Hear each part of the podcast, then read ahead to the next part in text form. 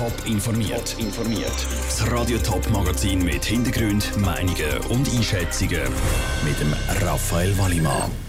Nach dem Tod von Martin Bürki letzte Woche. Der Kanton Appenzell Innerrhoden verabschiedet sich von seinem Landesfähnrich.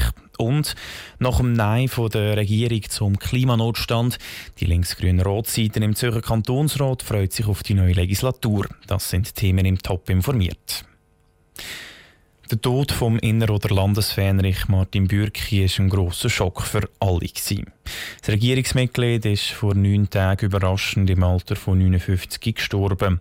Heute ist im Martin Bürki zu Appenzell mit einem Trauerumzug und einem Gottesdienst die letzte Ehre erwiesen worden. Ruth Schmenzi.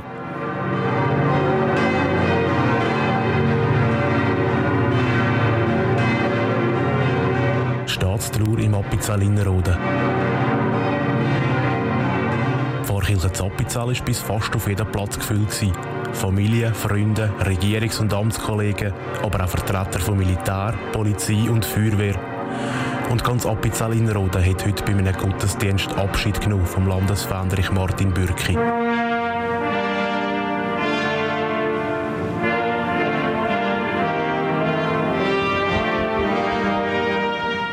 Bei den Trauergästen über den plötzlichen Tod von Martin Bürki war immer noch gross. Gewesen. So auch bei seiner Thurgauer Amtskollegin Cornelia Komposch. Die Nachricht hat sie sehr getroffen. Zuerst einmal ein Schock, eine riesige Trauer, nicht können glauben. Aber selbstverständlich erinnert einem das auch an die Eigenendlichkeit und der Macht hat auch noch betroffen, aber in erster Linie schon ein lieber Mensch, der einfach so plötzlich weg ist. Der Martin Bürki war immer einer, der nicht sich, sondern seine Arbeit in den Vordergrund gestellt hat, so Cornelia Komposch weiter. Aber nicht nur als Arbeitskollege bleibt der Martin Bürk in Erinnerung, sagt der Innerrhoder Ständerat Ivo Bischofberger. Wir sind viele Jahre jetzt miteinander nicht nur äh, politisch tätig gewesen, sondern wirklich halt auch als Freund und als Kollege. Und es tut schon weh, wenn man so muss Abschied nehmen Ein besonders schwieriger Tag hat an der Landamme vom Appenzell Innerrhoden der Daniel Fessler gehabt. Er hat während dem Gottesdienst der Martin Bürki in einer kurzen Rede noch einmal in Erinnerung gerufen. Er kann das Ganze auch heute noch nicht richtig verstehen. Es ist ein extrem trauriger Tag, es ist eine extrem traurige Zeit. Seit wir den Tod müssen zur Kenntnis nehmen am 9. Äh, April, weil uns alle absolut betroffen macht, äh, sprachlos auch heute noch macht, auch traurig macht. Der Tod von Martin Bürki ist nicht nur für seine Familie und Freunde ein grosser Verlust, sondern auch für den ganzen Kanton.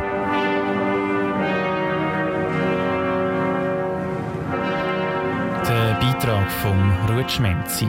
Nachfolge von Martin Bürki soll schon an der Landsgemeinde in zehn Tagen gewählt werden. Radio Top ist vor Ort und berichtet laufend. Die Zürcher Regierung will keinen Klimanotstand im Kanton. Sie hat einen entsprechenden Vorstoß aus dem Zürcher Kantonsrat abgelehnt. Aktuell haben sie gerade Umweltanliegen mit der bürgerlichen Mehrheit in Regierung und Parlament eher schwierig. Das dürfte sich aber künftig ändern. Andrea Blatter. Im Zürcher Kantonsrat kommt es zu einem Machtwechsel. Das erste Mal haben die Parteien, die sich für die Umwelt einsetzen, also die grünen Parteien, die SP, die AL und die EVP, zusammen eine Mehrheit. In der neuen Zusammensetzung dürfte es gerade für das Thema Klimaschutz darum viel einfacher werden, glaubt Sonja Gehrig von der grün-liberalen Fraktion im Kantonsrat.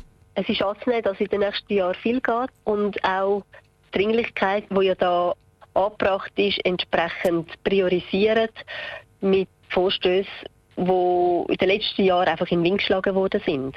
Sie hat eben den Vorstoß zum Klimanotstand im Kanton Zürich eingereicht. Die Regierung hat dem zwar einen Abfuhr erteilt, er kommt aber noch vor den Kantonsrat, voraussichtlich eben in der neuen Zusammensetzung. Der Vorstoß an sich sei nicht zentral, findet Esther Guyer von den Grünen. Wir werden dem Postulat zustimmen. Bloß das ändert nicht das Wesentliche. Das Wesentliche ändert mit den Vorstößen, die konkrete Massnahmen verlangen. Das ist jetzt wichtig, dass die durchkommen und umgesetzt werden. Genau das dürfte passieren, wenn die Linksgrünen dann im Rat stärker vertreten sind, glaubt Esther Guyer. Zum Beispiel sollen Ölheizungen verschwinden und das Strassennetz nicht mehr weiter ausgebaut werden. Dass künftig mehr Vorstöße zum Klimaschutz durchkommen, das befürchtet auch die bürgerliche Ratsseite, zum Beispiel der Martin Hübscher von der SVP. Er ist gespannt, wie die linksgrüne Ratsseite dann ihre neue Macht nützt. Und ob sie denn da tatsächlich äh, an dieser Flut von Vorstößen und an dieser Flut von Vorschriften festhalten und die Regierung da tatsächlich zum Teil mit äh, Massnahmen beschäftigen, die unserer Meinung nach wenig bringen. Das könnte so weit gehen, dass man dann von lauter Bäumen den Wald nicht mehr sieht, glaubt Martin Hübscher. In der Mitte zwischen diesen beiden Lagern steht Yvonne Bürgin von der CVP-Fraktion. Es hat alles Vor- und Nachteile, sagt sie gerade wir in der Mitte, wir haben öppen einmal auch Umweltvorstöße mit unterstützt. Aber es wird sicher dann auch Vorstöße geben, die ich übertrieben finde. Ich nehme an, dass sich das dann einspielt und dass normale parlamentarische Arbeit wieder dann wichtiger wird, als da jeden Montag ein Powerplay machen. Weil das breche schlussendlich weder die Räte noch der Kanton Zürich weiter. Wie es dann wirklich rauskommt mit der neuen Zusammensetzung, das zeigt sich am 6. Mai. Dann tagt der Kantonsrat das erste Mal in seiner neuen Zusammensetzung. Der Beitrag von Andrea Blatter. Der Klimanotstand ausgerufen haben bis jetzt schweizweit zwei Kantone, Watt und Baselstadt.